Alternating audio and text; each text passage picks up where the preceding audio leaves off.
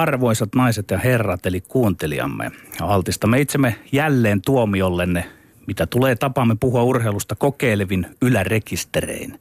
Suotta meistä ei sanota, että tämä on kokeellinen urheilupuheohjelma. Me emme hauku naisia, me emme hauku miehiä, mutta emme me sikäli ole tolkunkaan ihmisiä urheilun suhteen, että jättäisimme ottamatta asioihin kantaa. Siis jos tuo sanantapa tolkun ihmisistä urheilussa tarkoittaa samaa kuin muualla yhteiskunnassa, eli kasvojen poiskääntämistä epäkohdista. Aiempi ja yhä valtaan pitävä urheilupuhe on sellaista sukkasillaan hiipimistä, tapahtumien kuvailua, tulosten toistelua. Analyysi, joka tarkoittaa sitä, että jollekin tunnetulle ilmiölle annetaan aivan uusi mieli ja tulkinta, on loistanut poissaolollaan. Joko puuttuu uskallusta tai osaamista, useimmiten kumpaakin. Tuossa kulmamiehen paikalla täällä vapautteluhäkkimme tuntumalla istuu tänään mies, joka on paitsi osannut myös uskaltanut. Hän on aurinkokuningas. Juhani Tamminen, saat tähän alkuun sellaisen parahultaisen lätkävaihdon mitan, eli noin 45 sekuntia aikaa linjata. Miksi suomalainen urheilupuhe niin medioissa kuin liitoissa kuin seuroissa kuin olympiakomiteassa muutamia mainitakseni on sellaista vesivelliä, jossa ei usein osata eikä varsinkaan tohdita ottaa kantaa? Ja loistava kysymys ja ensinnäkin kiitoksia, että pääsin tähän teidän ykkösketjusentteriksi. Niin tuota, musta siinä on kolme juttua. Ensimmäinen on kompetenssi. Et meillä on tosi vähissä sitten semmoiset ihmiset, jotka on niinku syvällisesti perehtynyt siihen aiheeseen. Jos ne on jääkiekkojohtajia, niin hei, haloo, miinus Kale ja kumppanit, niin missä ne veljet on, jotka on niinku syvällinen käsitys, missä mennään. Toinen on se, että tuota, niin sanottu siviilirohkeus. Että jos nyt ajatellaan vaikka johtajia, valmentajia tämmöisiä ihmisiä, jotka nyt saa esimerkiksi niin kuin välineen nimeltä media käyttöönsä, niin tuota, Herra Jumala sentään, kun sulla ei ole kompetenssia, niin sit sä niin sanotusti piiloudut sinne, että uskalla sanoa, että puhut jotain ympäripyöreitä, minkä takia, koska se pelkäät, että sut häpäistään, eikö, eikö niin. Ja kolmas on sitten ihan tämä on niinku kulttuuri, joka luojan kiitos sitten, otetaan nyt vaikka teidän ohjelma hyvänä esimerkkinä, niin tuota, se on hiljalleen muuttumassa. Et kun mäkin rupesin heittää tuo Turun kupittala häkkiä 1966 oli mestaruussarja ja useimmiten kaksi tai kolme ja siitä 6000 ihmistä katsomossa, niin tota, eihän siellä niin kuin, aa, oliko mitään muuta kuin vedettiin vehkeet pää, pelattiin, mahdollisesti annettiin yksi kommentti pelin jälkeen Turun sanomaan, että jaa, numeri 16-vuotias Tamminen heiti 2 plus 1, miltä tuntuu? No hyvältä tuntuu. Piste. No niin, mutta kiitos Juhani Tami Tamminen. Me palataan suhun aivan pian, mutta me ollaan aikeessa, kuten kuulijan on lupa odottaa vastinetta maksamalleen yleverolle. Olemme aikeessa uskaltaa ja osata sillä. Me olemme Lindgren ja Sihvonen. Kyllä, kehitys kehittyy, kuten tuossa kolmoskohdassa todettiin. Viime viikolla puhuttiin vieraamme Mika Laurilan kanssa viidennestä, kymmenennestä Super Bowlista ennakkoon ja arveltiin varmaan vähän täällä jouk- joukoissamme, että tota Carolina Panthers ja Cam Newton veisivät sen leikin, mutta toisin kävi Denver Broncos legendaarisen pelirakentaja Peyton Manningin johdolla voitti sen pelin 24-10. Ja mieleen juolahti vähän sellaisia voittamiseen ja häviämiseen liittyviä kysymyksiä nyt tähän meidän väittelyn, väittelyn alle. Huomattiin taas kerran itse asiassa, että Aika usein lajissa kuin lajissa puolustukset voittavat mestaruuksia. Jenkkifudiksessa tämä korostuu, koska hyökkäykset, kuten Mika Laurila meitä muistutti, niin hyökkäykset ei ole koskaan samaan aikaan vastakkain kentällä. Ja, ja kun toisen joukkueen puolustus voi tavallaan niin kuin vastustajan hyökkäyksen nollaamalla peliä täysin dominoimalla, paitsi tehdä itse pisteitä, niin myös antaa vähän heikomminkin sujuvalle oman joukkueen hyökkäykselle mahdollisuuden hoitaa homma kotiin. Niin, niin näin kävi tällä kertaa. Super Bowlissa on nyt 12 kertaa pelannut kauden kovimmaksi rankattu puolustus ja kymmenen kertaa tämä jengi on poistunut voittajana lauteilta. Mm. Eli se on aika selvää puhetta siitä, että defense wins, wins championships. Peyton Manning voitti siis toisen Super Bowl-sormuksensa, mutta ottelu arvokkaimmaksi pelaajaksi valittiin Denverin puolustaja ulompi tukimies Von Miller. Mm-hmm. Ja tämä, tota, tämä mylläri on kooltaan 190 senttiä, 113 kiloa ja juoksee muuten Petteri 40 jardia aikaan 4.53. Eli jos samalla vauhdilla suunnilleen jaksaisi tykittää 100 metriä, ei ehkä ihan jaksa, mutta tuskin nyt ihan sippaakaan, niin, niin sen ajaksi tulisi sellaiset 12,5 sekuntia, ehkä varmaan 13 kieppeille saattaisi mennä. Miller ja nämä muut Broncosin puolustuksen veljet saivat Carolinan Cam Newtonin niin sanotusti tolaltaan raiteiltaan ja ratkaisivat pelin Denverille. No Cam Newtonia arvosteltiin rajusti pelin jälkeen ei pelkästään siitä, että tuli takkiin, vaan myös jonkinlaisesta yrityksen puutteesta sekä siitä, että hän asteli kesken kaiken ulos tämän pelin jälkeisestä tiedotustilaisuudesta. No Newton ilmaantui sitten pari päivää myöhemmin uudestaan median eteen ja perusteli toimintaansa muun muassa näillä sanoilla. Olen vain ihminen ja näyttäkää minulle hyvä häviäjä, niin näytän teille häviäjän. Mm-hmm. Mielenkiintoinen kysymys. Voiko loputtavan kilpailuhenkinen ammattiurheilija koskaan olla luihin ja ytimiin asti hyvä häviäjä vai onko hyvä häviäminen aina vaan pelkkää pintakiiltoa ja showta vai onko henkistä vahvuutta ehkä sen kaikkein lujinta sorttia se, että tappiohetkellä myöskin pystyy nielemään oman kilpailijan ylpeytensä ja myöntää oman heikkoutensa edes hetkellisesti.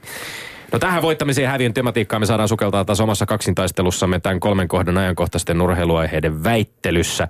Erään twiittaajan Janne Lemisen mukaan studiossa on nyt kuningas, hovinarri ja prinssi rohkea, mutta kuka on kuka? Kenties se selviää pian, joten annahan mennä hovina ähm, prinssi Petteri.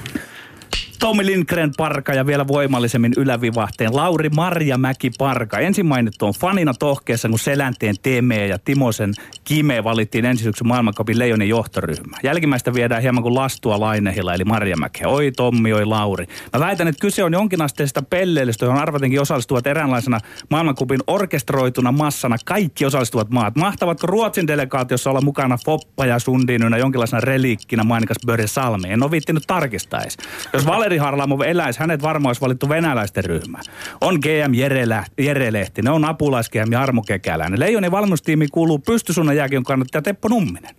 Enkä ole vielä edes päässyt varsinaisiin apuvalmentajiin, josta toinen oli, eli Valtteri Immonen on entinen jokereiden pelaajalegenda, joka on saanut valmennusoppinsa itsestään Mr. Fiaskolta, eli Doug Setteniltä, Havumetsien jääkiekon koulukunnalta, jossa ainoa avausmalli suuntautuu 35 metriä vastustajan takaisin siniviivalle. Mikä kumman ilveily ja farssi tämä maailmankap oikein nykyään on. Summasen Rami vei 2004 leijonat kaikkien aikojen menestykseen maailmankapissa noin puolet pienemmällä staffilla. Mitä ihmeen pelleilyä on nyt 2016? Ah, ihanaa pelleilyä. Ainoa pelleily, mitä mun korvat kuulee, on tämä faneille irvailu, kun Petteri Sihvonen yrittää taas esittää väitteen, jolla saisi asemoitua itsensä Suomikiekon viralliseksi vastarannan kiiskeksi. World Cup pelataan Torontossa Joo. syksyllä 2016 ja Marjamäen joukkue tulee aivan satavarmasti koostumaan ensisijaisesti, ensisijaisesti NHL-pelaajista. Koko turnaus onkin luultavasti valtaosin NHL-pelaajien välinen mittely. Marjamäki itse toteaa näin. Olin vajaa kolme vuotta sitten Westerlundin Erkan kanssa Pohjois-Amerikassa. Tosiasia on, että kun siellä paikan päällä katsoo pelejä, niin pienessä kaukalossa se on aika lailla erilaista pera- pelaamista kuin Euroopassa. Mulla on paljon visioita, mitkä asiat voisivat toimia, mutta kyllä mä haluan vankistusta ja kaiken tietotaidon. Eli kun Suomi lähtee nyt tähän turnaukseen Mar- Lauri Marjamäen NHL-perspektiivistä kokemattoman valmentajan johdolla, niin sun mielestä se on siis pelleilyä valjastaa projektin tueksi se vuosikymmenien ynnätty kokemus NHL-kiekkoilusta, jota Koivu, Selänne, Timonen, Kekäläinen tai Buffalo Sabresissa kolme vuotta apuvalmentaja toiminut Teppo Numminen joukkueelle tuovat.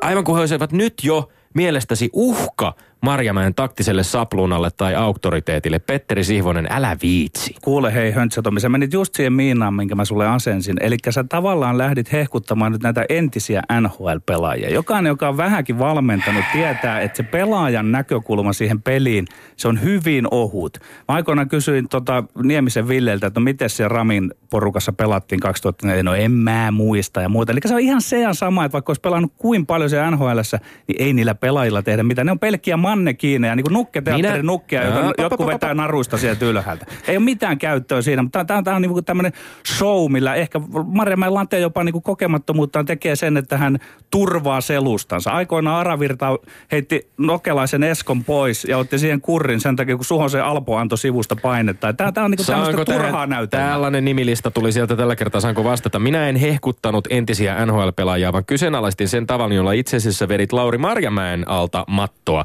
Sä väitätte, että kutsumalla tätä kaikkea pelleilyksi, tai mä väi, minä väitän, että kutsumalla kaikkea tätä pelleilyksi, nimenomaan siis kyseenalaistat Mauri, Lauri Marjamäen johtamistaidot, koska mies tohtii turvautua entisiin NHL-tähtiin tai luoja paratkoon minkäänlaisiin apuvoimiin, jotka kuuluvat eri koulukuntaan kuin Marjamäki itse. Niin Tommi, mä oon lahjomaton, sillä- vaikka se- se Marjamäki arvostan lahjomattomasti- valmentajani tässä kohtaa annan löylyn ja ymmär, arvasin, että sä tuet sitä sillä perusteella, että kun ne on entisiä nhl niillä on joku tieto. Kekäläisen Jarmolla voi pikkusen olla jotain mm-hmm. näkemystä, mutta näillä muilla ei ole varsinaisesti mitään No heidän siellä. roolinsa ei välttämättä tule olemaan edes kovin suuri, Niin, mutta olet kovin huolissasi siitä. Valtteri Immonen, Kalle Kaskinen, Ari Hilli, eivätkö nämä veljet ole kaikkein keskeisimmässä roolissa ja kaikki huomio Leijonien valmistu- valmennuksessa tulisi keskittyä heihin. Nyt sä et maininnut Kaskista tai Hilliä sanallakaan. No joo, mä sanoisin, että siellä tämä Immonen, on, hä- hänen täytyy olla joku Marjamäen Laten vanha tuttava ja se perustuu siihen näin. Ja Kaskinen, Aha. Kaskisen on taas sitten Erkka Wester. Eli saunaseura, tykän- saunaseura hommaa vai? Pikkusen, Erkka Wester on lykännyt narulla sitten tämän Kaskisen sinne ja muuta. Et mä vähän ihmettä. Mä kritisoin paitsi Lauri Marjamäki ja Mm. myös Tommi Lindgren. Ja,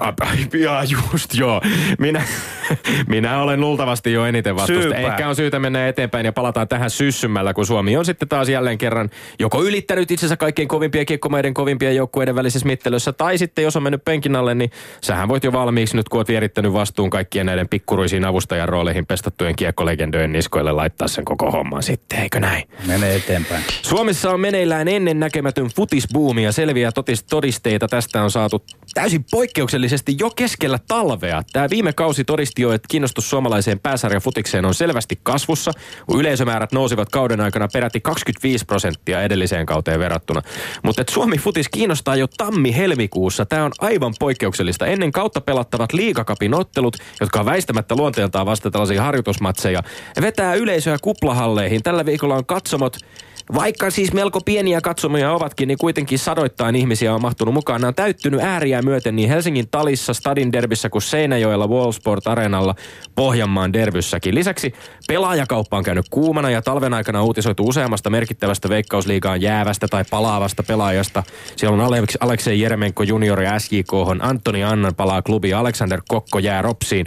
Ja kun ruusuna Aurinkokuninkaan rintapielessä hallitseva mestari SJK julkisti vielä neljän vuoden jatkosopimuksen valmentaja Simo Valakarin kanssa, jota muun muassa Skotlannin liiga Motherwell on houkutellut valmentajaksi. Mä väitän, että tämä kaikki viestii siitä, että eteenpäin on menty. Seurat toimii ammattimaisemmin, kotimainen liiga kiinnostaa pelaajia, valmentajia ja yleisöä. Haha, mä väitän, etten tiennytkään, että sä oot Höntsä toimi toissa Oksasen Ristolla Veikkausliigan markkinointipäälliköllä. Kuka mahtaa kuitata tuon äskeisen mainospuheisen laskun? Veikkausliigan toimitusjohtaja Timo Marjamaa, niinkö? Oh, Sen sijaan se ei mua yllättäisi yhtään, että sä olisit ihan jo maailmankatsomuksellista syystä Veikkausliigan hallituksen puheenjohtajan Lehtisen Lassen kala- ja saunakaveri. Okei, mä vähän nyt kultivoin vielä tätä väitettä, jos sulle sopii Tommi. Sä oot pahasti asioiden edellä. Se, että Helsingissä on nyt derby, Seinäjoella hyvä pöhinä päälle, ei tarkoita, että seurat monikossa olisi menneet eteenpäin. Voisin ostaa tuon sun maksetun puheessa, jos saisit sanellut tohkeessa jalkapallofanin suulla ja eräänlaisena lätkän vihamiehenä, että HJKlla yksi menee OK, HFKlla kaksi on pullat hyvin uunissa, SJK kolme on flowssa, Rops neljä on löytänyt itsensä Juha Malisen johdolla. Mutta Tommi, kuule. Ja samoin kuulijat, kuulkaa, ja Tammi nyt siinä ilmankin. Neljä pääskyä ei vie kesään tee sillä tavalla, että täältä kriittisen ja kokeilevan urheilupuheen kehdosta olisi lupa julistaa, että suomalaisella futiksella on meneillään ennennäkemätön puumi. Häpeä.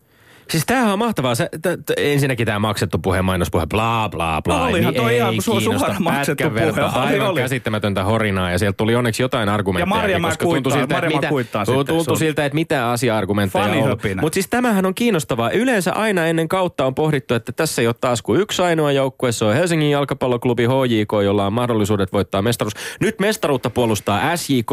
He ovat saaneet sinne kovia pelaajavahvistuksia. He ovat saaneet Valakarin jäämään neljän vuoden soppari Valakarin kanssa. Ja sä itsekin luettelit, että, että siellähän menee hienosti HJKlla, IFKlla, SJKlla, Ropsilla. Neljällä. Tässä on jo nelinkertaistunut se määrä joukkueita, josta yleensä ennen kautta puhutaan yhtään mitään. Niin puhutaan nyt, mutta sä ennakoit. Sä, sä, sä tiedät sen mun kultaisen säännön, että peli näyttää kaiken. Sä oot mennyt asioiden edelle Aa, tämähän on nyt. kiinnostava väite herrasmieheltä, joka juuri äsken tässä pro- protestoi ja kritisoi sitä, että syksyllä 2016 pelattava jääkiekon maailmanpakappiin ollaan menossa ihan perse edellä puuhun. Tommi, me olemme sopineet, että näitä väitteitä väitteitä ei saa ristikoida ja allakoida keskenään tässä.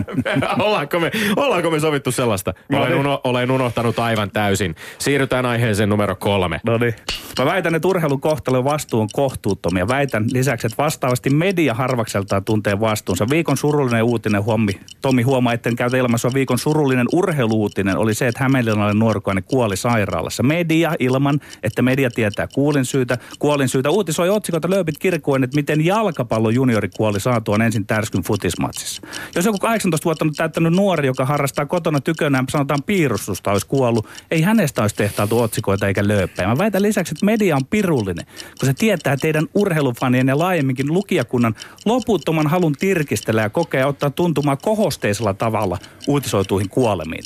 En mitenkään ymmärrä, että miten jonkun nuoren ihmisen kuolema aiheuttaa silloin julkista kohua enemmän kuin hän kuolee jalkapalloottelun jälkimainingassa. Kuolema on kuolema, ehkä maailman demokraattisen tapahtuma. Ääni per mies ja nainen. Kansi kiinni ja kuulemiin.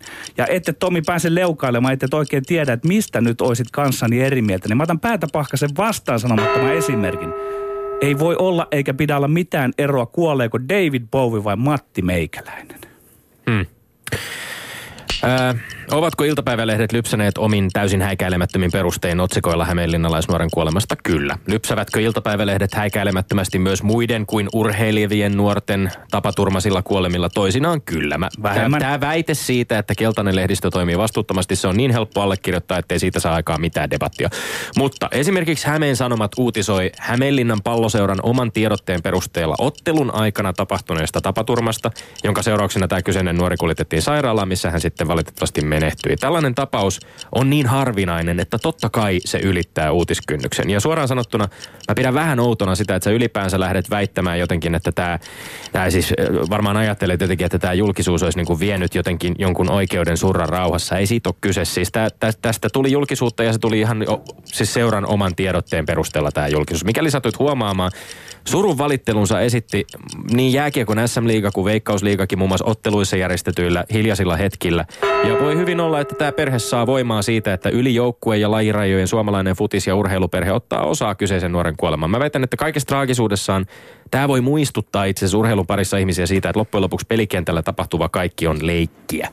Tommi, se on todellakin leikkiä, mutta sitten tuntuu, että siitä tehdään välillä enemmän kuin leikkiä. Mm. Jos sä äsken lähdit vertailemaan noita meidän ykkös- ja kakkosväitettä, niin mä nyt kiinnitän sut siihen pitkään jatkumoon, mitä me ollaan puolitoista vuotta täällä vedetty.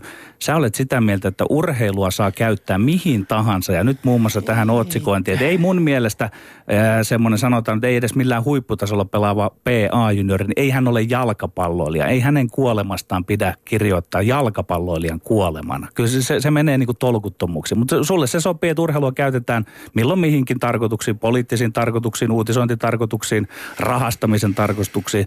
Sulle urheilu ei ole pyhää toisin kuin mulle.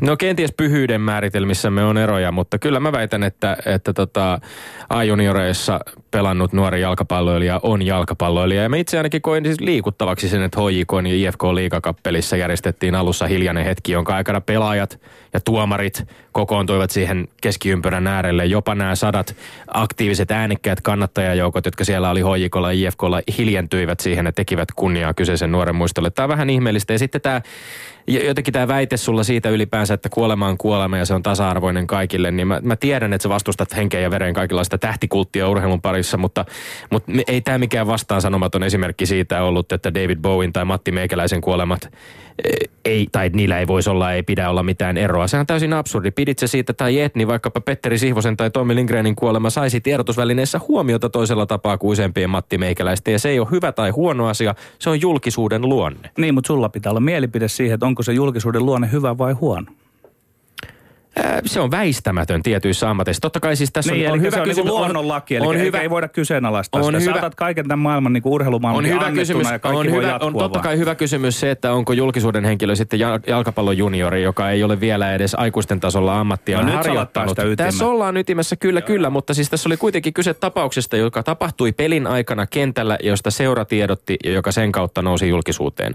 Missä kohtaa tässä on sinun mielestä toimittu väärin? Onko siis Hämeenlinnalaisseura itse toiminut väärin, koska heihin sun kritiikkisi pitäisi sitten kohdistua? Media on toiminut väärin ja sitten te fanit haluatte sieltä lukea yhtä sun Media ja me fanit. urheilijaan. Tämä on jotenkin niin väsynyt tätä argumentointia, että eiköhän nukahdeta kaikki. Ylepuheessa Lindgren ja Sihvonen. No, tai siis toivottavasti kaikki eivät ole nukahtaneet, ei ainakaan radiovastaanotinten äärellä. Täällä ollaan kaikki kyllä vielä ihan hereillä ja aurinkokuningas Juhani Tamminen on kuunnellut hyvin tiiviisti välillä vähän tuhahdellen ja hymyillen ja välillä vakavammin ilmeen näitä meidän argumentteja. Nyt heitämme pallon sinulle, voit aivan, aivan vapaasti omalla parhaaksi katsomallasi tavalla käydä tämän meidän väittelykolmikon läpi. No joo, ensinnäkin kiitos, kiitos kunniasta ja sitten kun pääsee tämmöiseen harvinaisen tuomarin rooliin, mä en ole noista tuomarista paljon tykännyt, niin kuin ainakin veli Sihvonen hyvin tietää, kun ne ainakin meidän SM Liigassa valtaosaltaan vetää ihan vihkoa. Se siitä, eli tota, ensimmäinen tämmöinen niin kuin, kokeneen veljen yleistunnustus. Tässä niin kuin debatissa oli enemmän tunnetta kuin näkemässäni 150. liigapelissä tällä kaudella. Oi sentää. Kiitos. Et Tämän, tota- tämän kunnianosoituksen otamme ilomielin vasta. Joo, että yksi oivaltajan, veljet on oivaltanut yhden asian, jonka mä toivoisin meidän jääkiekossa oivallettaisiin, että se tunne ja sen näyttäminen herättää mielenkiintoa. Että tämä on semmoinen niinku komplimentti. Mutta jos mennään tuosta niinku pala kerrallaan, niin tuota, sanotaan niin kuin otsikolla 65-35 veli Sihmonen meni niskan päälle, koska tämä tota, leijona kautta World Cup kautta mm. sitten tämä name dropping, niin se alkaa niin kuin olla pelleilyä parhaasta päästä. Koska tota, tässä on itse kukin koutsannut neljä eri maajoukkuetta, vienyt joukkueita olympiakisoihin, MM-kisoihin, liiga, liikaan ja, ja milloin mihinkin – ylipäänsä niin kuin aika vähän kokeneempia veljiä tässä valtakunnassa. Niin fakta on se, siis mun näkemys siitä on vähemmän ja hyviä. Ja edelleen fakta sitten, kun veli Marjamäki nyt saa niin kuin elämänsä tilaisuuden, niin hyppää sitten ihan valmiiksi suden suuhun. Siellä on niin paljon, niin kovia, että mulla on tämmöinen elämän filosofia, ja sitten kun sä lähdet kaikkia miellyttämään, niin pommi varmasti lopussa kaikki pyllistää. Mm. Et jos me vedän tämän Keep It Simple, joka on elämän filosofia, tämä on veli Kummulan filosofia, jota sitten veli Marjamäki nöydänä nuorena poikana lähtee tota, toteuttamaan. All right.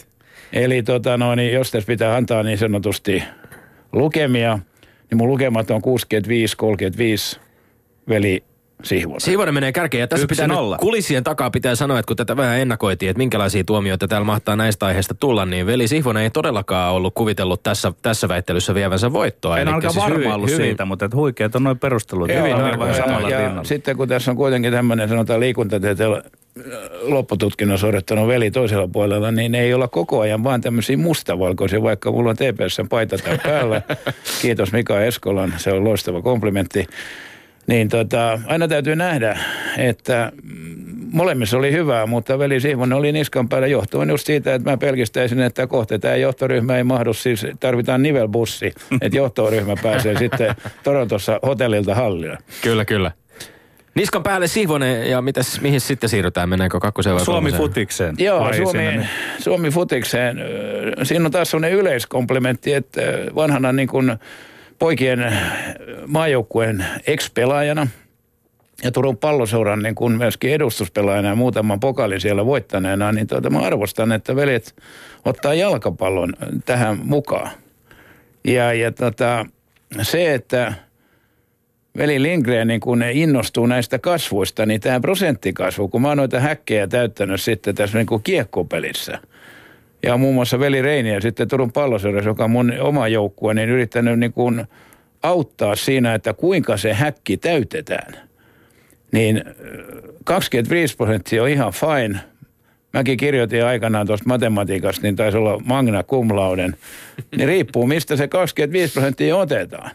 Että jos siellä on neljä paikalla ja sinne tulee viisi, niin on jo 25 prosentin kasvu. Mutta ei siellä sen realiteetin kanssa ole niinku mitään tekemistä. Ja se, mitä mä siis täällä stadissa, kun tätä tehdään, niin mä diggaan, on se, että siis kaikki palloilukulttuurit elää rivaliteetista. Nyt luojan kiitos sitten Helsingin IFK-niminen yhdistys on tullut takaisin. Se takaa tänne stadin rivaliteettia ja se automaattisesti nostaa totta kai jännitettä ja jännite taas sitten saa ihmiset stadioneille väitteleen pubeissa mm. ETC, ETC ja, ja tuota, näin ollen, niin tämä on tämmöinen niin sanottu tuota noin, niin perusargumentti. Ja sitten vielä, kun tuossa mainittiin Veli Lehtinen ja kumppanit, joita mä nyt kovasti niin kun arvostan toisen alan huippuosaajana, ei jalkapalloa, mutta toisen alan huippuosaajana, niin mä odotan päivää, että milloin niin sanotusti kääritään hiat. Ja tässä kun saa ilmoittautua, niin jos veljet tarvii siis asiantuntijan kertomaan, että mitä pitäisi tehdä, niin I'm ready. All right. Eli tämä menee siis, tämä tuota noin, niin, tämä tasottuu nyt tämä peli. Joo. Eli tämä menee 55, 45 veli Sihvoselle. No All right. niin. All right. ve- veli Joo. Lindgrenin tunnustus siitä, että tämä Stadin Darbia ja Eremenkoa ja Valakaria ja tämmöisiä, tota noin, niin, joissa se voima on, että ihmiset palaa stadionilla, kun siellä on isä Eremenko koutsaa, se nuorin 16-vuotias on ainoa, kun pysyy munkki hallussa. Nyt tulee isoveli Aleksei vielä, niin häkki rupeaa Pohjanmaalla täyttymään ja ennen kaikkea se täyttyy sitten ottelussa Jaro VPS. Minkä takia? Koska siinä on tämä liima. Nyt pitää tulkita tuomarointiperusteita tässä välissä. Eli ollaanko, o- olenko nyt kärryillä siinä, että me ollaan nyt tavallaan kahden väittelyn jälkeen, katsotaan kokonaisprosenttia. Eli mm. siis kahden väittelyn jälkeen ollaan tilanteessa 55-45 Kyllä. Sihvoselle. Eli tämä voi siis vielä kääntyä. Tämä on playoffi menee. Tämä kyllä, menee kyllä. playoffiin. Kyllä, kyllä, ai, Eli ai. ei käyty Kyllä yksitellen veli- näitä. on- Paras kolmesta. Tämä on paras kolmesta, eli tuota noin, niin ensimmäinen meni selkeästi veli Sihvoselle. Joo, joo, joo. Ja nyt me olemme sitten tässä niin kuin asetelmassa, että se kolmas, eli ratkaiseva. Ja tässä tapauksessa pelataan vanhoilla säännöillä, että mennään puolueettamalle kentälle. Ei se, joka on perussarjassa parempi. Mm. Eli kolmas koskee sitten tätä äh, uutisointijuttua. Mm, kyllä. Ja tämä on ainakin mulle siis tämmöisenä urheilun ammattilaisena ja myöskin kolmen lapsen isänä ja kolmen pienokaisen isoisänä. Niin tota, ei nyt sekoiteta käsitteitä, että joku urheiluvehkeet päällä tota noin, niin sitten käy niin ikävästi kuin käy. Niin tota, musta sitten me ruvetaan uutisoimaan, että ne on pelaajia, kun niillä on sitten jo sanotaan niin sanotusti ura siinä yhdistyksessä takana. Et mä en tykkää niinku tavallaan tästä niinku tavasta tuota uutisoida. Se, mistä mä tykkään, on se, että nämä seurat kantaa vastuunsa, kun tämä veli on ollut sitten jossakin siellä tuota junioreissa, niin edustuksessa myöskin edustusjoukkueen peleissä osoitetaan kunnioitusta, koska siis ylipäänsä meidän yhteiskunnassa niin kunnioitus, sitä osoitetaan ehdottomasti liian vähän. Mutta ei vedetä nyt jääkiekkoa tai jalkapalloa tähän mukaan, ainakaan tässä kohtaa. Mä en tunne yksityiskohtia, mutta mä oletan, että on aika nuoresta veljestä kysymys. Ja me kaikki tiedetään, että sitten nämä asiat voi ikävällä tavalla päättyä monesta monesta syystä. Mm. Mutta sillä ei ole jalkapallon kanssa mitään tekemistä. Todennäköisesti jalkapallo tai urheilu ylipäänsä on näiden nuorten ihmisten elämässä ollut se yksi positiivinen energialisä ja eliksiiri. Eli tuota, tämä menee musta niin kuin edelleen siihen 55-45 kategoriaan. Eli ei, ei sekoiteta käsitteitä, mutta arvostan argumentointia. Alright, eli Sihvonen vie tämän äh, päivän kolmen kohdan väittelyn yhteistuloksella 55-45. Kyllä, ja vielä, vielä kerran, ja sitten tuota, no, niin kun näissä aina jaetaan näitä tähtiä, niin kuin SM-liigassakin, niin, tuota, no, niin mä annan molemmille velille niin kuin kaksi tähtiä siitä, siis intohimo, valmistautuminen, ja me tultiin tuossa aikaisemmin jo puhuttiin vähän sellaisesta johtajuudesta, niin tämän päivän johtajuustarvetta täytyy olla verbaliikkaa, koska jos meillä on välineet käytössä, niin ihmisten täytyy niin kuin ymmärtää, mitä sä puhut. Kun meidän valtaosa meidän urheilujosta, kun ne mumisee jotakin, niin niitä sitten kahdeksan kertaa vielä seuraavan päivän sitten Savon Sanomissa kerrataan, että enhän minä niin sanonut. Tämä on suora lähetys, tämä täytyy mennä suoraan takatolpalle ja arvosta veljen tätä energiaa. Kiitokset tästä. Kiitoksia Juhani Tamminen. Tuomari sana on meille laki ja tilanne on nyt kutkuttava. Se taitaa olla 12-12 ja yksi tasuri tässä, niin kuin jos syksystä tähän asti lasketaan, että, että tasasta on tästä on hyvä jatkaa eteenpäin. Ehdottomasti. Menee rankkareille. Puheessa Lindgren ja Sihvonen. rankkareille mennään tai jatkoajalle, milloin sitten lopullinen ratkaisu tapahtuukaan. Olemme saaneet kuulla Juhani Tammisen ääntä ja argumentointia tässä nyt jo hyvän määrää. Hypätään suoraan tällaiseen, nyt kun ollaan vähän täällä urheilun ulkolaitamilla liikuttu muutenkin, niin tällaiseen tavallaan urheilun ja ehkä sitten laajemmin yhteiskunnan läpileikkaukseen menevään tämmöiseen tasa-arvokysymykseen. Juhani Tamminen kaikilla kunnioituksella et kai oikeasti voi olla sitä mieltä, ettei jääkiekkoilun parissa aivan korkeinta huippua myöten olisi myös homoseksuaaleja pelaajia. Niin, tämä on tämä idioottimainen debatti, joka al- alkoi täältä, oliko tämä tota, nykyinen superstar Roope Salminen toisena osapuolena, kun satun olemaan Helsingin Olympiastadionilla, johon allekirjoittanut sopii jumalattoman paljon paremmin kuin Roope Salminen. Ja mä kerron vaan siis sen, että tämä on mun näkemys. Mä olin siinä kohtaa ollut 50 vuotta Bukopissa, jossa nämä Salminen ja hänen jälkeläisensä on ollut, ollut koskaan käynyt. Mä kerroin vain oman näkemykseni tilanteesta, mitä olen omakohtaisesti kokenut ja näkemyt. Ja sen ydin on se, vielä kerran ydin, mm-hmm. kun mä oon mennyt pelaamaan tai valmentamaan puukoppiin, niin en mä kysy, onko ne veljet sinisiä, vihreitä, valkoisia, punaisia. Mua kiinnostaa, kuinka ne veljet pelaa, minkälaisia joukkuekavereita ne on, etc. etc. Kyllä. Se on sen sanoman ydin. Eli, eli tässä on Ja tavallaan... jos sitten joku sanotaan, tuleva superstari-artisti ei tajua, mitä kokenut ammattilainen puhuu, niin sitten kielikurssille, sen kuulemisen kursseille niin nopeasti kuin mahdollista. Jos liikutaan irti tästä sinun sanomisestasi ja si- sinun kokemuksestasi siitä, mitä olet itse kokenut pukukopissa ja, ja pitkän, pitkän vuosikymmeniä jatkuneen jääkiekkouras aikana, niin, niin ymmärrätkö sitä keskustelua ylipäänsä, ö, jota käydään sekä joukkuelajien että yksilölajien ulkopuolella y- ympärillä siitä, että, että kaikkia tulee kohdella tasavertaisesti, tai vaikkapa Bluesin kapteenina toiminutta Kim Hirsovitsia nykyään kärpissä pelaavaa jääkiekkoilijaa, joka on Ylen haastattelussa todennut, että hän toivoisi, että joku jääkiekkoliigan homopelaajista tulisi julkisesti ulos kaapista, toki omasta tahdostaan. Joo, siis totta kai. Mehän ollaan ihmisiä, meillä on ihmisoikeudet. Mutta mäkin puhuin tässä nyt siitä 50 vuoden periodista, mä oon vetänyt aika paljon tossuja ja luistimia kiinni ja koutsannut ja puhunut niiden ihmisten kanssa. Petteri tietää, että mä puhun todella niiden mun pelaajieni kanssa, etc, etc, mutta ei, ei, emme mene tälle alueelle. Mm. Siinä, siinä hommassa, jos sitten niin kuin Eli mä sanoin, joku, jo, niin, mm. jo, joko tuota noin, niin jos joku mun pelaaja tulee sanomaan, että hei, mulla on nyt niin kuin avioliitossa vaikea tilanne, niin mä lähden vuoden varmasti sitten mahdollisesti auttamaan, mutta en ota puheeksi kysymällä sitä, että onko sinulla nyt hakkarainen, onko muija lähtenyt italialaisen laulusolistin mukaan. Että ei sekoiteta näitä käsitteitä. No niin, mennään Juhani Tamminen sitten tuon jälkeen sinne vähän kaukaloihin ja jatketaan siitä teemasta, kun mä tuossa alkujuonnossa sanoin, että ollaan rohkeita ja avoimia tänään täällä. Me olemme sinun kanssa olleet, Juhani Tamminen, pikkusen erilinnoilla siitä, miten suomalaista jääkiekkoa pitäisi pelata. Sinä kannatat semmoista nopeaa pystysuunnan lätkää, sen omaa versiotasi maineikasta 60 minuutin painetta. Mä taas on liputtanut kiekkokontrollilätkän puolesta. Sovitaanko me nyt tähän studioon senkin jälkeen, vaikka me ollaan rajusti aika eri mieltä. Mä oon jossain kiukun puuskassa luonnehtunut sua menneisyyden mieheksikin. Joo.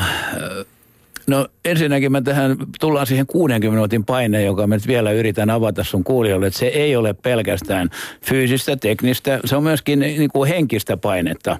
Ja, ja tota, kysymys kuuluu se, että mitä tehdään kiekon kanssa, painostetaanko kiekolla, painostetaanko ilman kiekkoa. Ja nyt tässä on miljoonan dollarin hetki tullut kun mäkin olin tuolla sitten Maikkarin tuota, studioveljenä siellä, siellä tuota Frölunda Kärpät. Niin nyt sitten 600 000 pohjoissuomalaista ja toivon mukaan, en tiedä paljonko meidän kortin takana katsoo ja toivon mukaan 200 000 Petteri mukaan lukien sai oppitunnin siitä, että mitä sitten niin kuin läpitreenattu kevytjalkainen Renbergin coachaama Frölunda 60 minuutin painella teki. Pentikäinen ei osannut varmaan koppia eka erän jälkeen. Mariankevin tajus sen ottaa pois.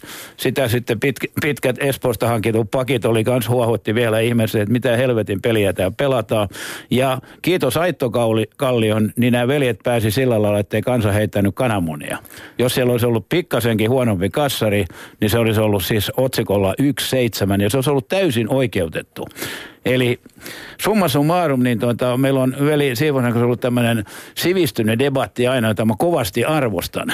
Niin mun ydin on se, kun mä oon ollut tässä niin kuin pyhittänyt elämäni tällä. Ja mä oon tätä tutkinut vähän enemmän kuin valtaosa meidän coachista yhteensä. Niin mun lähtökohta on se, että täällä on monta tapaa ajatella Joo. ja tehdä. Oleellista on, että teet sen oman tapas hyvin. Mm. Eli nämä koul- veljet, nämä Ruotsin veljet tuli ja antoi sen yhden oppitunnin, että silloin kun sä keräät tuommoisen jengin, sitä treenataan sitten niin kuin siis riittävästi, niin sillä pystyt osoittamaan, että tämä on, se sopii sille joukkueelle, mm. Sen coachin filosofia, mä kunnioitan tämmöisiä, ne tekee sitä omalla tavallaan. Meillä on niin jumalattoman paljon tätä matkimista, sitten ihmetellään, mennä maalin taakse, on viivelähtö ykköstä, kakkosta, kolmosta ja nelosta, oh my god. Eli koulukunnat kohtaavat, eri koulukunnat kohtaavat otteluissa, mutta eihän yksittäisten otteluiden, yksittäisten joukkueiden suoritusten jossain tietyssä pelissä jälkeen voida löytää mitään lopullista totuutta siihen, että onko koulukunta A parempi nyt lopullisesti kuin koulukunta B. Ei, tässä sä oot ihan ytimessä. Siis tämän koko mielenkiinnon ydinhän on siinä, että näitä asioita voi tehdä niin monella tavalla. Ja nyt kun tämä on loistava tämmöinen debatti, jossa on toivon mukaan paljon kuulijoita, niin meidän siis suomalaisen palloilun yksi suuri ongelma on se, kun yksi voittaa mestaruuden, niin sitä alkaa kaikki veljet sitten kopioimaan niin kuin se olisi se kuuluisa ainoa totuus. Mm. Ja tätä ajattelua vasta mä oon taistellut ja niin kauan kuin henki pihisee, tulen taistelemaan. Ja mun viesti nuorille valmentajille, luokaa se oma tapanne.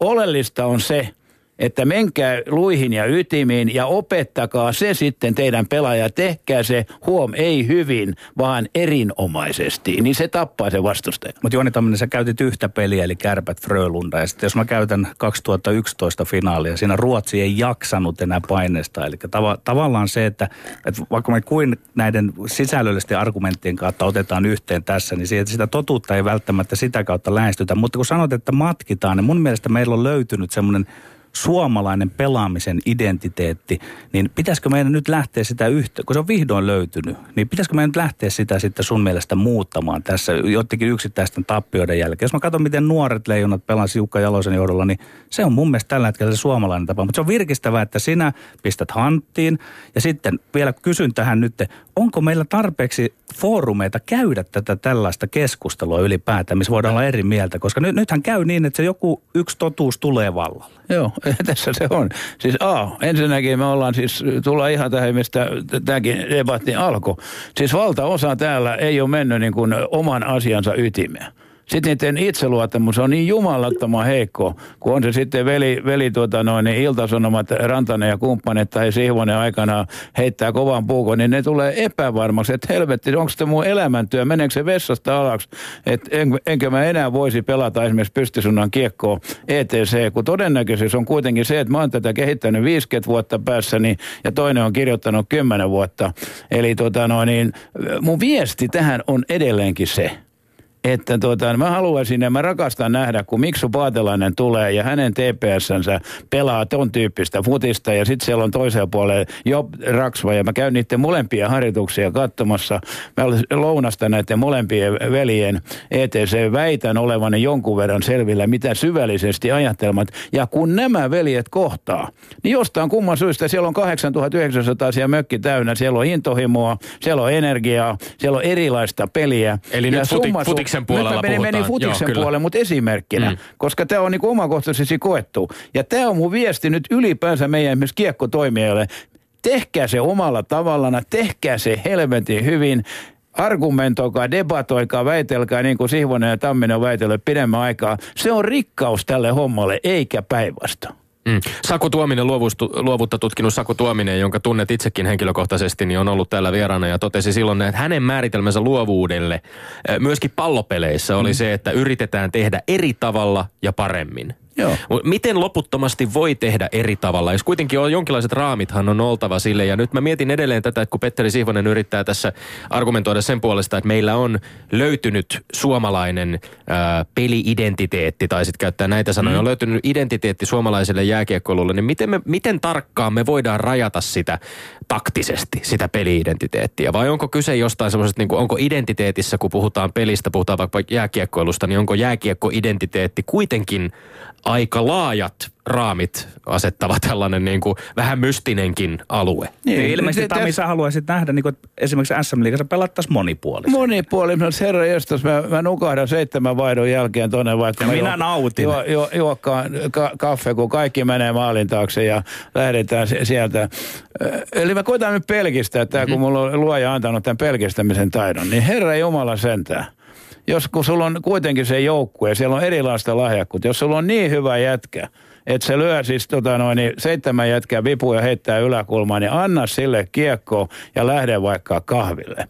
Eli tota, me ruvetaan kuvittelemaan, että se on täällä se pelitapa on tämä niin kuin salaisuus. Herra jestas sentään. Se ensimmäinen asia, kun sä teet, niin sä teet jengin ja minkälaisen jengin, että se on sitten si- tavallaan niin kuin vastaa sitä sun filosofias.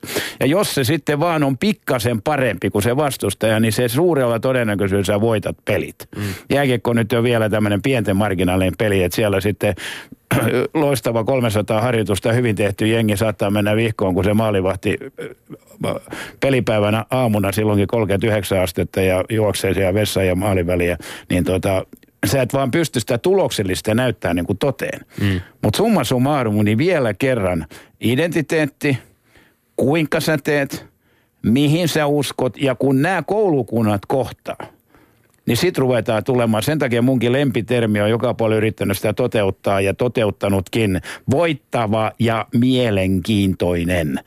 Et ihmiset, kun ne tulee sinne jo elokuussa hallin, ne katsoo, että mitä, minkä tyyppistä peliä nämä veljet pelaa. Ja sitten sä vaikka sillä paikallisen Vaasaplanetin veljelle sitten kerrot, että hördy, tämä perustuu nyt tähän näin. Sen sijaan, että se tulee sinne ja syö nakkeemat. Sitten se rupeaa huomaamaan, että hetkinen, täällä on lyhyitä syöttöjä, tämä painestetaan joka helvetin puolella. Ai, tämä onkin, det är jätteintressant Juhani. Et myöskin sitten me valmentajat kannettaisiin vastuuta siitä, että me vähän aukaistaisiin, että mikä tämän niin kuin pelaamisen ydin on. Ja debatoitaisiin tässä näin. Pisteen loppu. Yle puheessa Lindgren ja Sihvonen.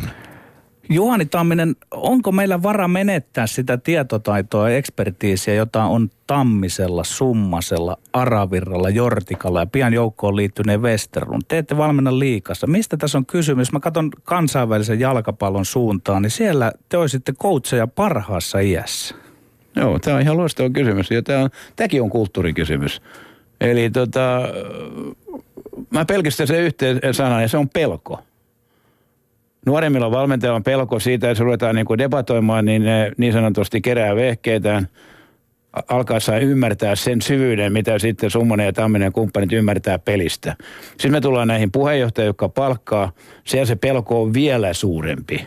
Tuossa ystäväni Roki Rautakalliolle eilen, eilen, eilen soitin, joka oli tavallaan niin kuin yksi uhri tälle sitten, voisiko sanoa, niin kuin vaatimattoman hallituksen puheenjohtaja ja hänen urheilujohtajalleen ETC, ETC, niin, niin kuin meritoituneen huippumiehiin myöskin se suhtautuminen, se lähentelee pelkuruutta. Niin siellä oli jo... Niin totta kai sulla on mukavampi palkata se kuuluisa mukava mies, kuin se meritoitunut, jolla on A, jonkun verran omia mielipiteitä, B, jonkun verran kanttia – C ovat todennäköisesti jo myöskin taloudellisesti riippumattomia, että ihan paikallinen K-kauppias ei ole kaikkia viisauksia siinä aamulla kertomaan ETC, ETC. Ja siinä uhassa, siinä potkuhassa sitten sä lähtisit sätkynukkana juoksee milloinkin nelosketjun äijän mielipiteiden mukaan tai sen puheenjohtajan tai, tai, tai, tai, tai. Niin allekirjoitat ilmeisesti Vesa Rantasen kommentin näihin Pekka Rautakallion potkuihin, jossa hän totesi, että tässä oli taustalla vastenmielinen tapahtumaketju ja itse asiassa kritisoi hyvin voimakkaasti sitä seurojen toimintaa toimintakulttuuria myöskin, että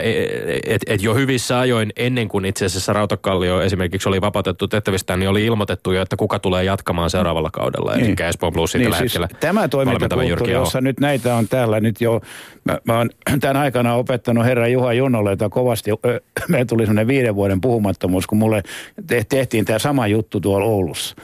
Ja siellä Kumuluksen aamukahvin pöydässä mä vielä sanon, että Juha, tämä on ihan selvä, tämä loppuu nyt, kun mä oon kolme vuotta tämän loistava duunin tehnyt. Mutta älä Herra Jumala julista sitä nyt on joukkueen kuulen, fänien kuulen. Sä voit tehdä ihan mitä tahansa, mutta älä nyt julista tässä tammikuun tuossa pöydässä, koska mulla on se joukkue tuossa herkässä tilassa.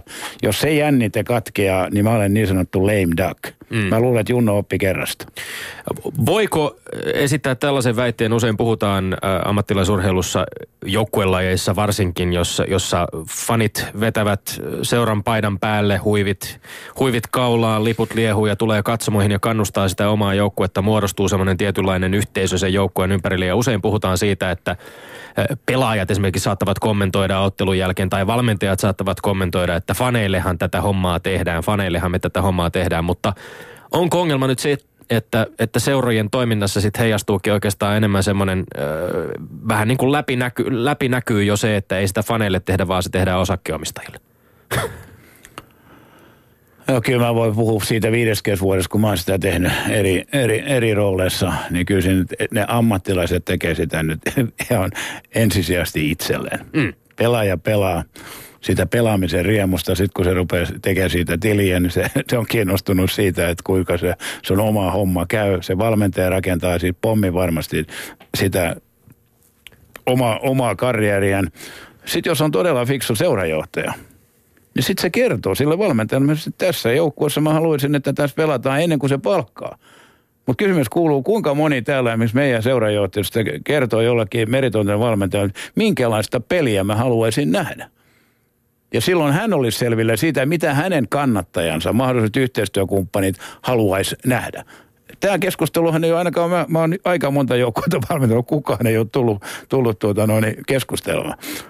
Selväjärkisin keskustelu oli, kun ystäväni Veli-Pekka Ketola palkkasi mut Porin Ässien tuota päävalmentajaksi. Jengi viimeisenä, hävinnyt viisi putkea, maaliero 929, Vladimir Vuitek ykköshankinta, miinus 19 viiden pelin jälkeen. Siihen mä tuota noin, hyppäsin, Vellu ilmoitti, Juhani viettää joukkueen playoffiin, I did it. Eli selkeitä juttuja, että mitä, mitä täällä kaivataan. Kyllä mulla oli selvää niin kuin sivistyneen kiekkomiehet, minkä tyyppistä kiekkoa Porissa halu, halutaan pelata. Ja se, siihen huutoon mä lähdin vastaamaan. Mm samalla kun haluaa voittaa, niin mä haluan, niin Petteri tietää, mun lempitermi on voittava ja mielenkiintoinen. Eli minkä tyyppistä peliä viittaat siinä nimenomaan myöskin tähän yhteisöön ja siihen, mitä fanit no odottaa? No ei, Peli-identiteetti, jos sä valmentajana menet, mä menin mm. Poriin, niin mä en voi kuvitella, että mun joukkue peruttaa siellä ja antaa TPSn hakea maalin mm. takaa kahdeksan kertaa, vaan sieltä täytyy kärkijätkän ajaa kiinni kakkonen, auttaa kolmonen, tasapainon kenttää, omassa päässä taklaukset loppuun, sitä ja tätä heittäytymisiä, koska muodostaa sen energian muodostaa, kun se on työläiskaupunki, niin se täytyy olla tsemppaava jengi. Se on ihan sama kuin ei esimerkiksi Helsingin IFKta, jossa paitapää mullakin on kolme vuotta olla, jos päivä olisi tullut, että olisi pyydetty päävalmentajaksi. Kyllä mun visio olisi ollut päässä, että minkä tyyppistä peliä se pelaa. Ja sen ydin on se, että silloin ne kannattajat myöskin hyväksyy sut sen häviön päivänä, kun ne näkee sitä peliä, että tämä on hei, this is my game. Ja tämä on yksi semmoinen taituruuden muuto, joka musta tämän, tämän päivän liikassa puuttuu 150 prosenttisesti. Juhani Tomini, mitä sille olisi mahdollisesti tehtävissä, että sanotaan seuraavan 50 vuoden sisällä tämä urheilujohtajuus meillä kehittyisi? Koska mä oon sun kanssa tuosta samaa mieltä, että se on vasta eräänlaisessa tulemisen tilassa. Ja täällä on käynyt Tommi Kerttula ja muuta sanomassa ja kertomassa siitä, että se on todella haasteellista, mutta tarvitaanko sinne enemmän entisiä valmentajia, pelaajia näihin urheilujohtajan pesteihin, koska tuosta ei voi olla kuin samaa mieltä, että pitää olla peliidentiteetti. Peliidentiteetti on enemmän kuin ne yksilöt siellä, seuraidentiteetti. Sitä varten on pelitapa, sitä varten palkataan sitä pelitapaa opettava valmentaja ja niin edelleen. Mutta mi- mi- millä me saadaan sitä urheilujohtajuutta menemään eteenpäin? Musta se on aika yksinkertainen. Eli kun tämä on kuitenkin tiimiä, tiimityötä, niin kuin kaikki hyvä tekeminen tässä elämässä niin se on ihan hämmästyttävää, että jos mä katson nyt vaikka mun rakas, jonka paita mulla on päällä, Turun Palossa 1922 kiekko ruvettiin pelaa siinä sotien jälkeen. Niin, että siitä tavallaan niin kuin siitä ketjusta puuttuu se jatkumo. Se ei tarkoita, että sinne täytyy roikuttaa 75-vuotiaita äijä, et cetera, et cetera, mutta mä hämmästyttää vuodesta päivästä toiseen.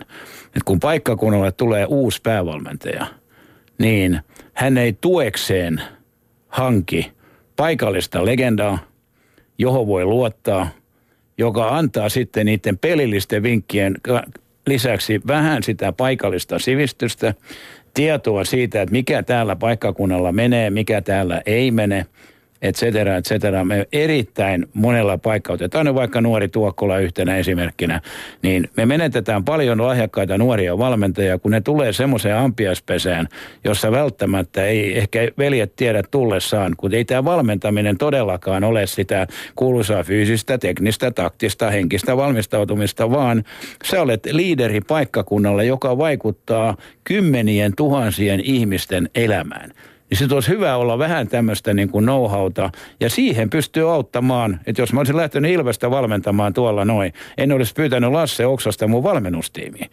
Mutta ensimmäiset kahvit mä olisin juonut kyllä Lasse Oksasen kanssa, niin kuin esimerkinomaisesti, piste. Yle puheessa Lindgren ja Sihvonen. Vaikuttaa kymmeniin tuhansiin elämään. Me ollaan puhuttu tässä lähetyksessä kerta toisensa jälkeen jääkiekosta sitten isosta roolista, mikä suomalaisella jääkiekkolulla on tavallaan sekä suomalaisessa yhteiskunnassa laajemmin, mutta myöskin ehkä lajien kirjossa siinä, että, että pallo, pallopelien, pallopelien kuningas aina tavallaan kaikki rinnastuu lätkään. Juhani Tamminen, oma arviosi siitä, onko, onko tämä, lähteekö tämä välillä jo vähän käsistäkin? Onko lätkä Suomessa liian suurta? Ei se ole. Siis me on otettu, me kiekkoimme, me on otettu tähän asemaan. Mä oon siinä onnellisessa asemassa, että mä oon saanut tätä tehdä siis todella ammatikseen. Niin kuin mä sanoin velille tässä näin, pääsin Turun palloseura ykkösketjuun, ei nelosketjuun. Syksyllä tulee tasa 50 vuotta, 40. Valsteen keskellä Kuismanen nykyinen miljonääri Tamminen laatta keskeä ja peliä ja ensimmäinen peli voit, voitetaan 8-1, en viitti kertoa monta heiti. Häkissä 6808, niin, niin tuota, silloin meillä oli yksi jäähalli Suomessa, se oli Tampere. Kaikki muut oli alkukenttä. Nyt meillä on 100, 250 katettua rataa. Eli me kiekkoihmiset on tehty tämä juttu. Hmm. Johtuuko se sitten eteen, tämä muut on seissyt sitten niin kuin jossakin verkkari, kädet verkkarien taskussa ja tota, no, niin vetänyt vanhaa klubia ja ihmetellyt, että miten helvetti noin hallit täyttyy? Eteen se. Me on otettu tämä, niin kuin joka bisneksessä se asema otetaan, eikö niin, Nokiakin otti markkinat, eikö niin, ETC, ETC, siis tästähän tässä musta on kysymys. Ja silloin kun sä otat, kun mulla on jumppamaikka tausta ja mä oon oma juniori tuolta noin, sit kun sä sen aseman saavutat, niin siis kaikki parhaat lahjakkuudethan haluaa tulla sen lajin pariin, kun se menestyy. Siellä on kovin rahaa, siellä on parhaat coachit, siellä on parhaat organisaatiot, ETC, ETC. Sitten kun sä menet Japaniin valmentamaan, sitten sä huomaat vaikka kuinka kova koutsi, kun se lahjakkuus, joka tulee, ei ole niin parasta, kun siellä on ihan eri lajit, mihin se paras lahjakkuus menee pikkujätkänä ETC, ETC. Tämä maailma kirkastuu. Entäs niin päin kääntäen, että kun nyt myönnetään tämä ja todetaan tämä jääkiekkoilun ylivertainen asema Suomessa, niin onko se myös jonkun verran aiheuttanut, jos pohditaan Kalervo Kummolan aikaa, kaiken hyvän, minkä hän teki, mutta että ehkä siinä jotain tiettyä löysyyttä, mutta kymmenien vuosien aikana huomasin, että kun ollaan niin ylivoimaisia, niin joitakin asioita on voitu sitten kuitenkin tehdä vähän niin kuin vasemmalla kädellä. Vedä yhteen Kummolan hyvät ja huonot hetket, ajat, teot. No otetaan hyvät totta kai ensimmäiseksi. Siis aivan ylivertainen tekijä. Mä tunnen Kalen tuolta Turun kadulta vuodesta 1962. Sen visionäärisyyden ja sen intohimon ja, ja, ja tota no, niin, tämmöisen näin. Ja tulokset puhuu puolesta. Ihan ylivertainen liideri. Minkä takia? Uskaltaa tehdä päätöksiä. Ja kun niitä sitten päätöksiä tehdään välillä menee vihkoon, niin se kantti kestää, se nahka kestää sitten sen, että tulee niin sanotusti skeidaa oikealta vasemmalta. Mutta ei aleta. Toinen iso asia, Kale on aina ymmärtänyt sen, että parhaita pitää kuunnella, parhaat pitää palkata – jos me katsotaan vaikka nyt, voi, joka näkyvin posti on meidän päävalmentajan TTC, niin sanotaan 80 on mennyt putke. Jokainen, kun on tehnyt elämässään päätöksiä, tietää, että sä voit tehdä aina vain oikeita päätöksiä. Mutta sä oot hyvä liideri, kun sä teet enemmän hyviä kuin huonoja päätöksiä. Ja sitten totta kai se heikko puoli, joka Kale on ihminen niin kuin kaikki muutkin. Sitten sä ympäröit itses näillä niin sanotusti hännystelijöillä samanmieliset. Jos sä menet sinne Vierumäen mökkiin ne veljet, kun menee sinne ylähyllylle juomaan tota bissee, niin ne on samat veljet pääsystä toiseen. Mä kyseenalaista, mä en ollut niitä veljiä. Mä kyseenalaista, onko siellä aina kaikkein paras tieto vai ajaako osa niistä veljistä sitä varmuutta, että mulla on klubitakki ensi vuonna tässä organisaatiossa. Niin mun arvio on se, että esimerkiksi futiksessa se ei olisi ihan riittänyt. Ei siellä olisi ollut varaa. Se kilpailu on niin kova, valtava laji maailmalla. Pikkusen tämä jääkiekkoulun pienuus on antanut anteeksi sitä, että esimerkiksi kummalla pystyy ne lakeijat vaan ottamaan siihen ympärille. Joo, siis se on, se on päivänselvä. Siis lajithan on erilaisia. Mutta se, mikä minusta meidän kiekkoihmisten, niin kun, sitä ei voi kukaan kiistää. Meidän neroutta on ollut ymmärtää se, että Suomi on pohjoinen paikka – ja mun oppi se Valstinen aikanaan sanoi, aikanaan kun tuota, no, niin harjoiteltiin kovaa ja juotiin kaffea sitä, niin Juuso sitten sillä möreällä niin sanoi, että katso, oletko Tomi katsonut, kun mäkin olin tekemässä valintaa, sen mä olin huippufuta ja mä olin huippukiekkoilija nuorena, pelasin molempien poikien maajoukkuissa, tehtiin sitä lajivalintaa, niin Juuso otti sen ja viitsitkö katsoa vähän tota Euroopan karttaa eikö tämä ole aika pohjoinen paikka. Mieti, kumpi laji täällä kehittyy. Tämä keskustelu on käyty 1964, kun Juuso oli tullut olympiakisosta takaisin. Ja mä olin ruvennut, tein päätöksen, että nyt mä rupean pelaamaan kiekkoa reinaan kolme kertaa päivässä piste. Miten, jos vielä, vielä puututaan kummulaan, jos ajatellaan johtajuutta ja johtajuudessa tavallaan tällaista myöskin niin kuin nöyryyttä, kykyä luottaa muihin ja olla myöskin liikaa ehkä huumaantumatta siitä omasta asemasta. Juhani Tammisen kymmenen askelta voittajaksi sisältää muun muassa kohdan seitsemän herätä luottamusta. Onko, onko tässä ollut ehkä jonkinlainen semmoinen kompastuskivi Kalervo Kummolan kohdalla, että välttämättä ei ole aina os, osannut sitten niin kuin antaa tai luottaa muihin ympärillään, vaan että on pitänyt jyrätä vähän liikaa? Joo, se on ta- Kalen tapa toimia. Ja tullaan tähän vähän kuin tähän pelikeskusteluun, että mä arvostan kaikkia ihmisiä, kun tekee sen oman tapansa ja niin kuin Kale on tehnyt, tekee sen jumalattoman hyvin. Se on musta niin kuin oleellista. Vielä kerran, kuka tahansa liideri, ei kaikki voi. Se ei ole mikään popularity contest. Kysymys on tulokset, eikö niin, oma linja, eikö niin. Ja mikä on se Kalenkin palasen suurutta. Sitten kun ne päätökset on ollut huonoja, niin sitten ei mennä tuonne lähimpään vessaan ja lukiuduta sinne, vaan sitten kerätään vehkeet ja tehdään seuraavaksi parempi päätös. Korjausliikkeet tehdään taas mennä. Miten tästä eteenpäin aika Kalervo Kummolan jälkeen? Juhani Tammisen evät. Se on tosi mielenkiintoinen, niin kuin me nyt nähdään. Että tota noin, niin, kun mä olin tuolla yhdessä le- leijonabanketissa sitten, joka uusi Tampere veli esittäytyi. Seuraava kysymys, esittäytyykö? Nyt on mennyt hänen johdollaan, en edes muista nimeä enää, on sen verran vaatimaton niin kuin ollut profiili tähän saakka. Niin kyllä mä nyt ainakin niin kuin Leijona 79 odottaa, että tämä uusi puheenjohtaja tulisi jollakin ohjelmajulistuksella esiin. Jos mä menen kärppien päävalmentajaksi Junno palkkaan, niin menen lehdistötilaisuus, niin mä kerron tasan tarkkaa, että mitä tässä tavoitellaan, mikä tässä on aikataulu, Minkä takia? Että ne mun kannattajat, ne 600 000 pohjois tietää, että hei toi ei silloin päässä, visio kuin tässä mennään, kärppien suuri aika palaa, ETC, jos ei palaa, toi äijä on syyllinen piste. Kiitos lämpimästi tästä vierailusta ja kiitos näkemyksestäsi Juhani Tamminen. Hyvät herrat, minä arvostan olla tämän ketjun sentterin. Kiitos. Kiitos. Ja Tommi Lindgren, urheiluterveiset. Tähän loppuun hypätään hetkeksi vielä hiihdon maailman, koska mulla oli hieno äh, mahdollisuus eilen olla mukana tällaisten tota, suomalaisten hiihtosprinterien, maajoukkueen, entisten maajoukkuesprinterien, rintterien järjestämässä tämmöisessä live-seurantatilaisuudessa, kun katsottiin vähän, miten Tukholmassa sprinttikisoja, maailmankapin sprinttikisoja hiihdettiin.